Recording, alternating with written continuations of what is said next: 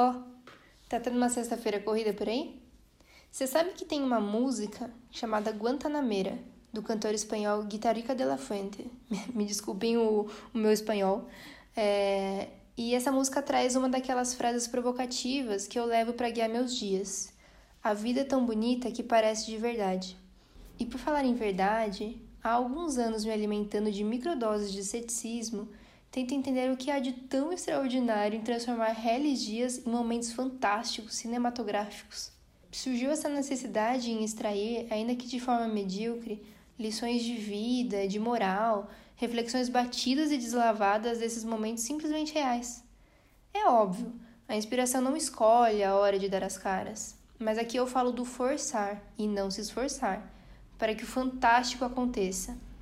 Penso, e vestida com as minhas lentes da Ranzinzice, enxergo uma carência de sensações tomando conta das pessoas.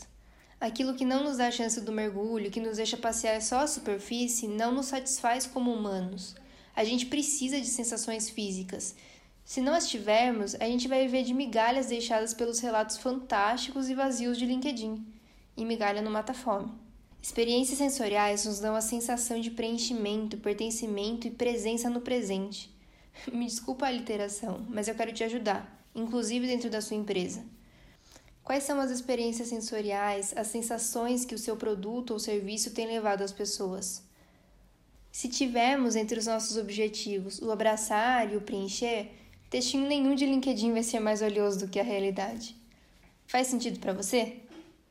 Um abraço de urso nada fantástico. Use máscara, cuide dos seus. Tudo que nós tem é nós.